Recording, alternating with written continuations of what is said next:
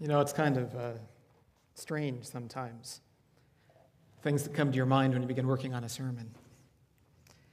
As I was preparing for this sermon this morning, I found my mind drifting back to memories of, I think when I was about 6 years old or so. It's in the early 1960s, when our family would gather together one evening each year to watch, of all things, The Wizard of Oz on TV. Now, of course, in those days, because there was no way to record or rent this kind of stuff on video or on DVD, if there was something you wanted to see, you had to watch the TV listings carefully, or you would simply miss it. And it might be a very long time before whatever it was you wanted to see would come around again, and you would have the opportunity. Well, for whatever reason, about the same time every year, The Wizard of Oz would come on television, on Channel 4. This, by the way, was one of those rare occasions that our television set ever strayed from Channel 2, which was just the way it was. I'm not exactly sure what that was all about, but there's kind of this channel loyalty that developed. But anyway, for several years, watching this became kind of an annual family event. Now, one of the reasons why this was such a big deal was that this was also the time when color television was still very new. And so, because The Wizard of Oz transitions from Dorothy's home in Kansas, which is filmed in black and white at the first part of the movie, to the land of Oz, where everything is in vibrant color, getting to watch this on a color TV was a really big deal. This was really high-tech stuff at that time. In fact, because all we had was a black and white TV for the first year or so, we had to go to a friend's house for this event. It just wasn't the same if you didn't get to watch it in color. But, you know, aside from all of that, which is probably the reason why I remember it at all, that we did this, the reason I think I found myself thinking about all this stuff again this week has to do with this theme that's kind of woven all through the storyline.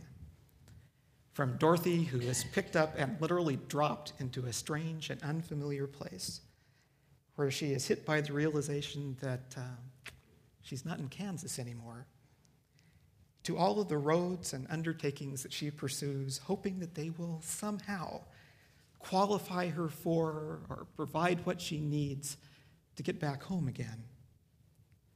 The theme of the longing that spurs her on is summed up in this phrase that you find her finally repeating towards the end of the movie over and over again.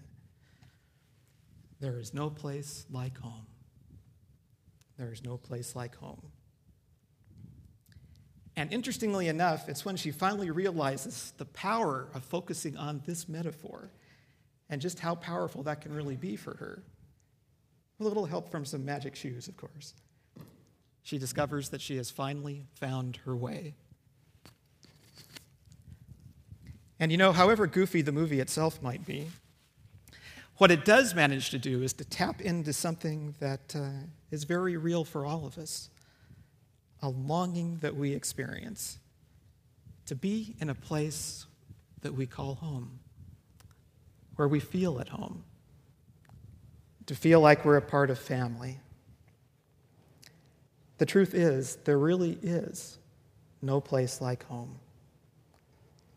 And that's an idea that's not only central to The Wizard of Oz, but one that is woven all through the fabric of Scripture, where we find stories of all kinds of people who are trying to somehow qualify for or find the path that leads them back to what they're looking for. And in the process, they wind up pursuing lots of different paths and lots of different roads, lots of different ways. And they often lose their way in the process until they finally come to the realization that by grace, God has already welcomed them into his family. And that changes everything. It's because we live in a world that often does offer us lots of other ways, themes, metaphors, paths to pursue, all of which promise to satisfy this longing that we experience. That remembering that it's the experience of being family together that defines us or that guides our paths can also make a huge difference for us. It's when we don't remember this, or when this gets a little out of focus, that we can wind up with something that looks something like this. I have a short video clip we just want to share with you. The dishes, We've got a dishwasher. I just like doing them because it makes me feel useful. But this is a great kitchen. It's got everything in it. Microwave, blender, salad shooter, Mr. Coffee. Hang on just a minute. Hello? Just kidding. Come on. The family room's great, too. Everything's on remote control.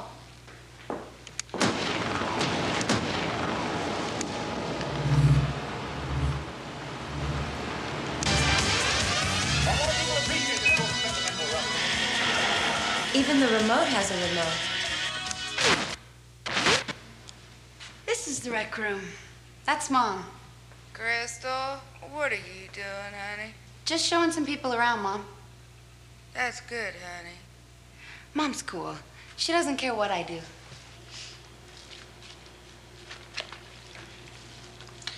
Anyway, like I said, it's a great house, but it's not a home. It's a great house, but it's not a home. You know, clearly in the case of this family, whatever dream they were pursuing in building their house, you can't help but wonder what might have happened had the metaphor that guided them first been building their home. Now, it's true if you don't get this right, that doesn't mean that things won't happen. Things will happen. There were, after all, a lot of impressive things in that house that you could see and enjoy. It's great workmanship. And to tell you the truth, some things might look pretty much the same either way. But it is rather a matter of what you miss along the way, and perhaps what you're missing when you finally get there. This, of course, is part of what Jesus was trying to get those in his day who were so proud of the impressive temple they had built to see, when he suggested that what defined the temple was not this beautiful building, but God's presence, and who was in the temple. In fact, Jesus was right there, God in human flesh, before their eyes.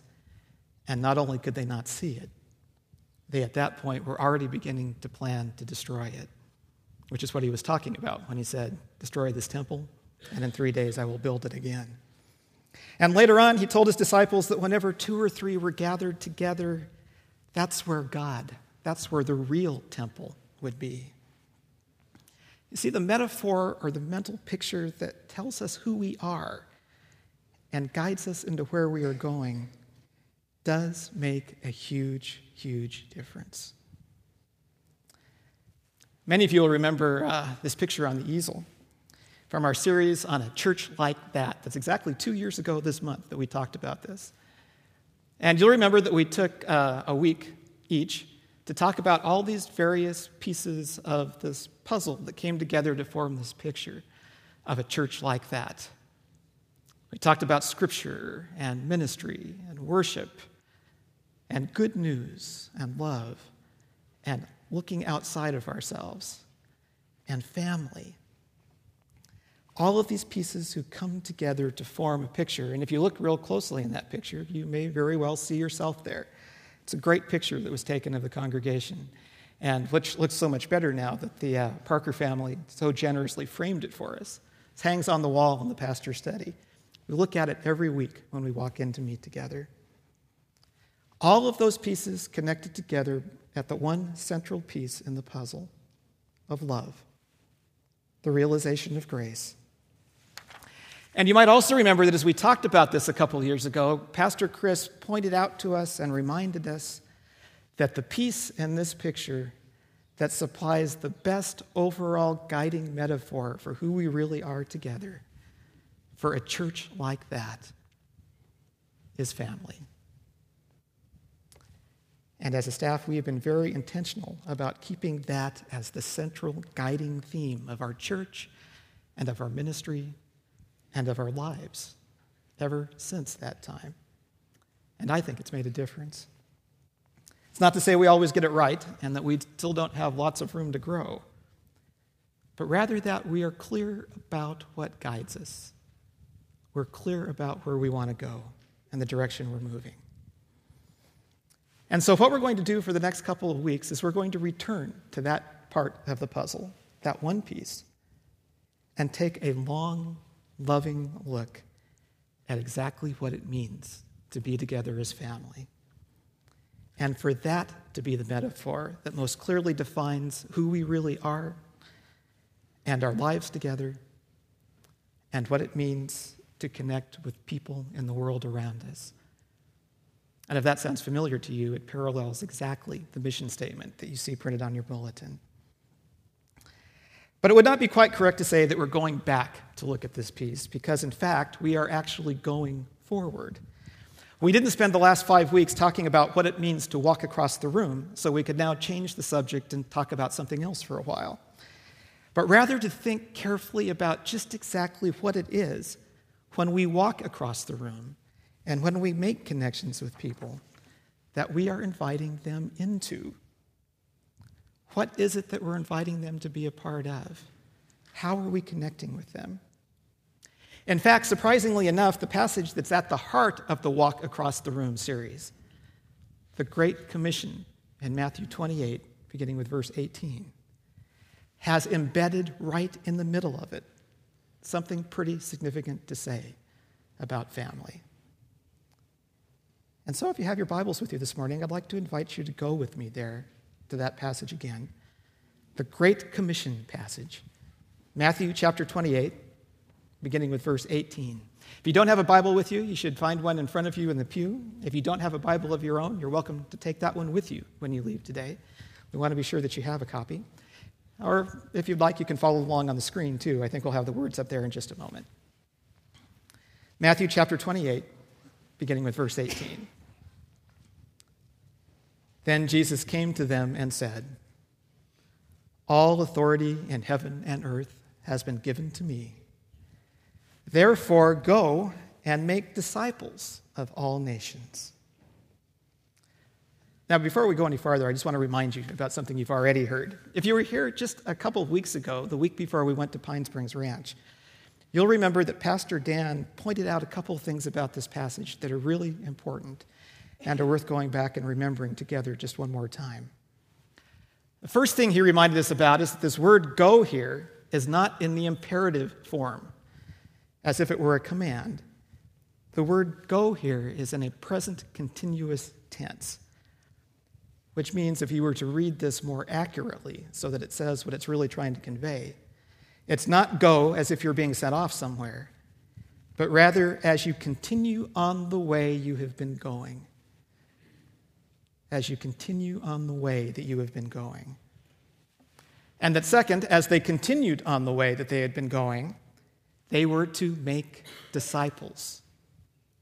Make disciples. And a disciple was simply someone who followed their teacher or their mentor, not only by listening to what they said, but they actually followed them around and stayed with them and patterned their lives after them. And you might remember the great illustration that Pastor Dan used of his girls skiing down the slope behind the instructor. Disciples, patterning their lives after their master, after the teacher. That's what the disciples had been doing. And now Jesus invites them to invite others in joining them, or inviting them to come and join them in patterning their lives after his life. And then third, the thing that Pastor Dan reminded us about was that the invitation includes everybody, not just the people like us, but everybody. But because it doesn't stop there, this morning what I'd like to do is to continue on to the rest of verse 19 and notice what happens as we continue to reflect on this Great Commission passage and listen to what Jesus has to say. So after Jesus says this in the first part of verse 19, as you continue on the journey you have begun, go and invite everyone to come and follow me as well. He goes on to say in the second part of the verse, baptizing them in the name of the Father and of the Son and the Holy Spirit. Baptizing them. What does he mean when he tells them to go and baptize them?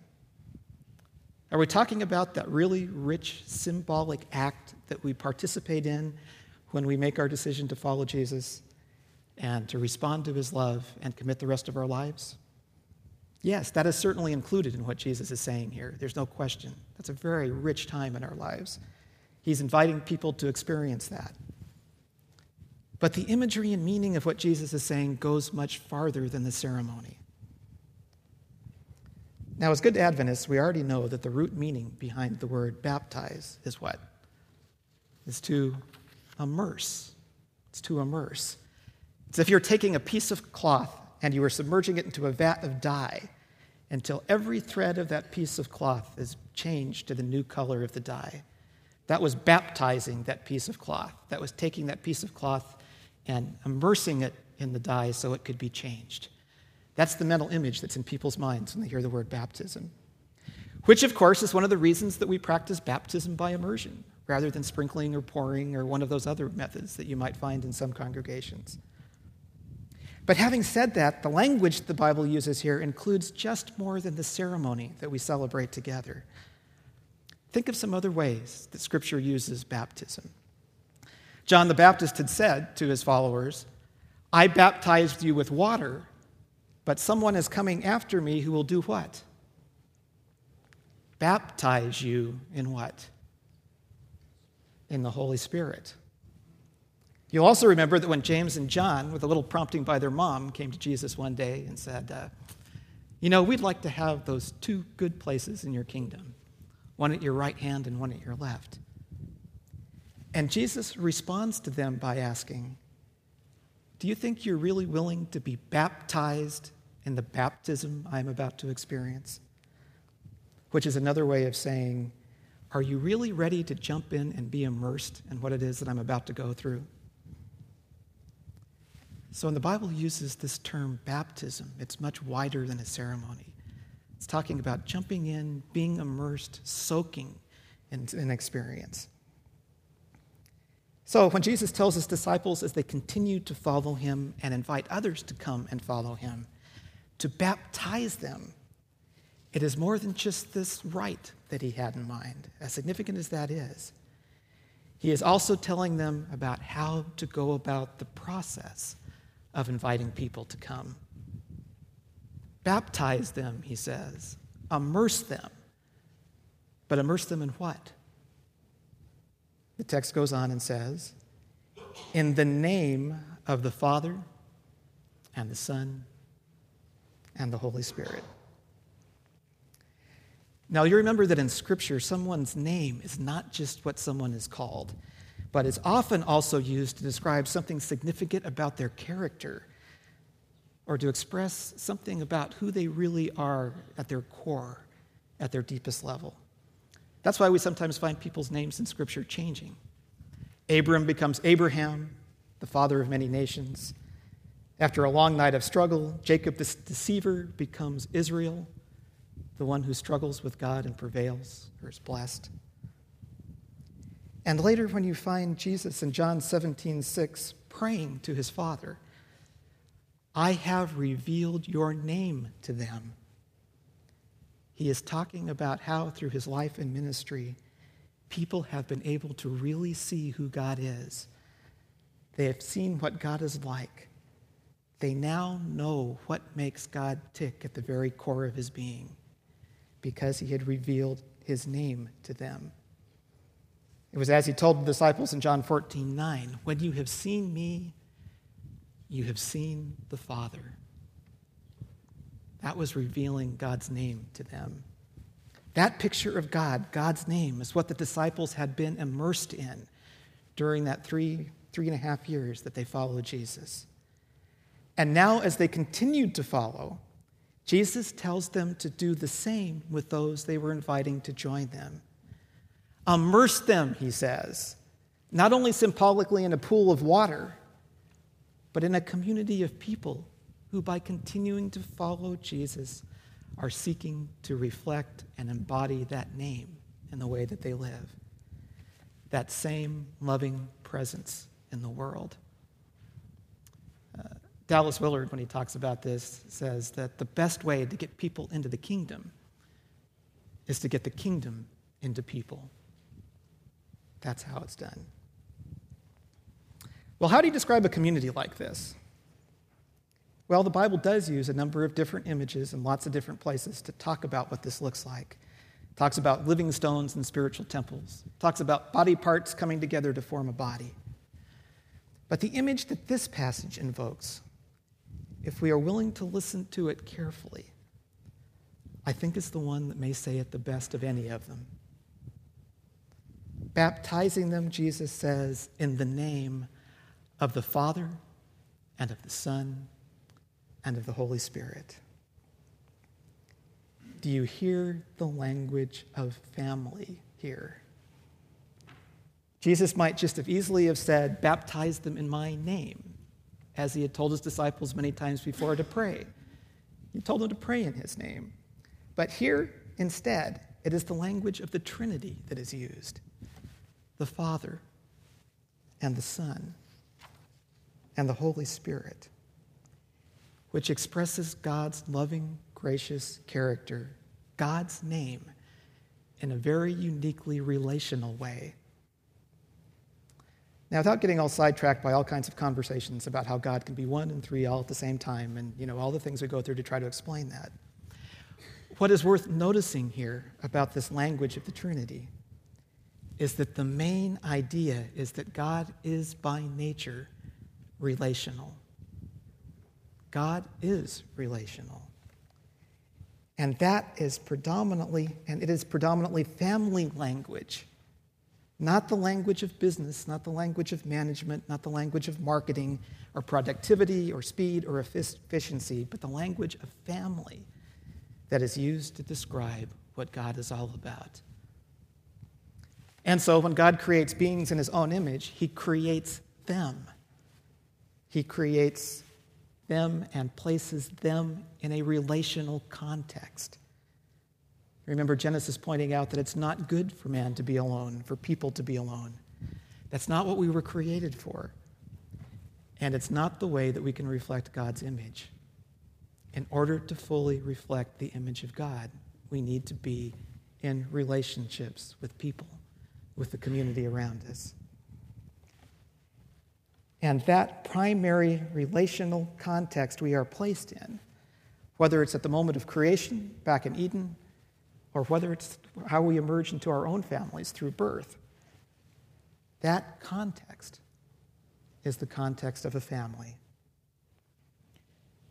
Where we get into trouble is when other models or metaphors take the lead, ones that lead us to build great houses, but don't do so well when it comes to building homes. We live today in a world where technology has given us the ability to produce more stuff in shorter periods of time with less personal investment than ever before, and we have come to see this as progress.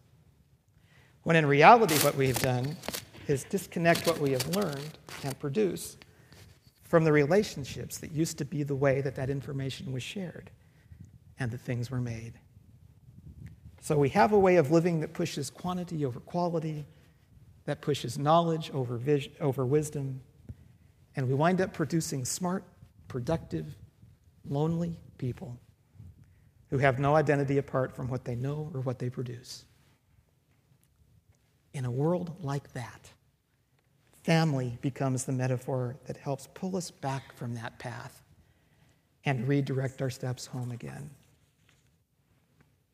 For building homes, the metaphor or image that best captures what it means to live together as God's people, created in the image of a loving and relational God, however imperfectly it might manifest itself at times, is that of family. But as soon as we say that, there are those who would understandably object. What about all those people who don't really have families? What about people who are single? What about those families who, for whatever reason, if you were to be immersed there, you might not come away feeling like it was love and grace that you had been soaking in? Jesus has a very interesting conversation that takes place one day when he's teaching. While he's talking, his disciples interrupt him in what he's saying to tell him that your mother and brothers are outside and they want to talk to you. What I want you to notice is the way that Jesus responds to the interruption. Here's what he says. This is found in Matthew 12:48, by the way. Who is my mother? And who are my brothers? Or to put it another way, Jesus asks, so how do you define family? And then verse 49, pointing to his disciples, he said, here are my mother and brothers. For whoever does the will of my Father in heaven is my mother, is my brother, and my sister, and my mother. And I don't think Jesus said this in order to diminish the significance of the biological ties that we feel together and that we experience together. Those are incredibly important. But rather to ensure us that in his kingdom, no matter how imperfect or how flawed or how difficult our own family situations might be, the experience of being family and knowing what it is to be at home does not have to be limited to them. Well, that's not to say that we always get it right either when we're together as a church family, even when we are working with the right metaphor. There are plenty of times that we fall short of that and that we fail to be family for each other. But the Bible is clear that families do struggle at times, whether they're individual families or church families. But even that only serves to strengthen the metaphor. Remember that Jesus told the story of a loving father one day and a wayward son. A story that reminds us that even in good situations, even in the best of situations and families, things can sometimes go sideways on us in ways that we hadn't anticipated. But even more importantly, with family as the dominant metaphor in that story, it also shows us what to do when that does happen. It's a story that models for us a community of grace, even as it challenges the elder brothers among us and the elder brother within us, not to too quickly sell the metaphor short, to stay with the metaphor. See, for all of its issues and challenges, family is still the setting that Jesus invites us into when he invites us into the kingdom. He invites us by being family together to immerse those that we invite into the way that God really is.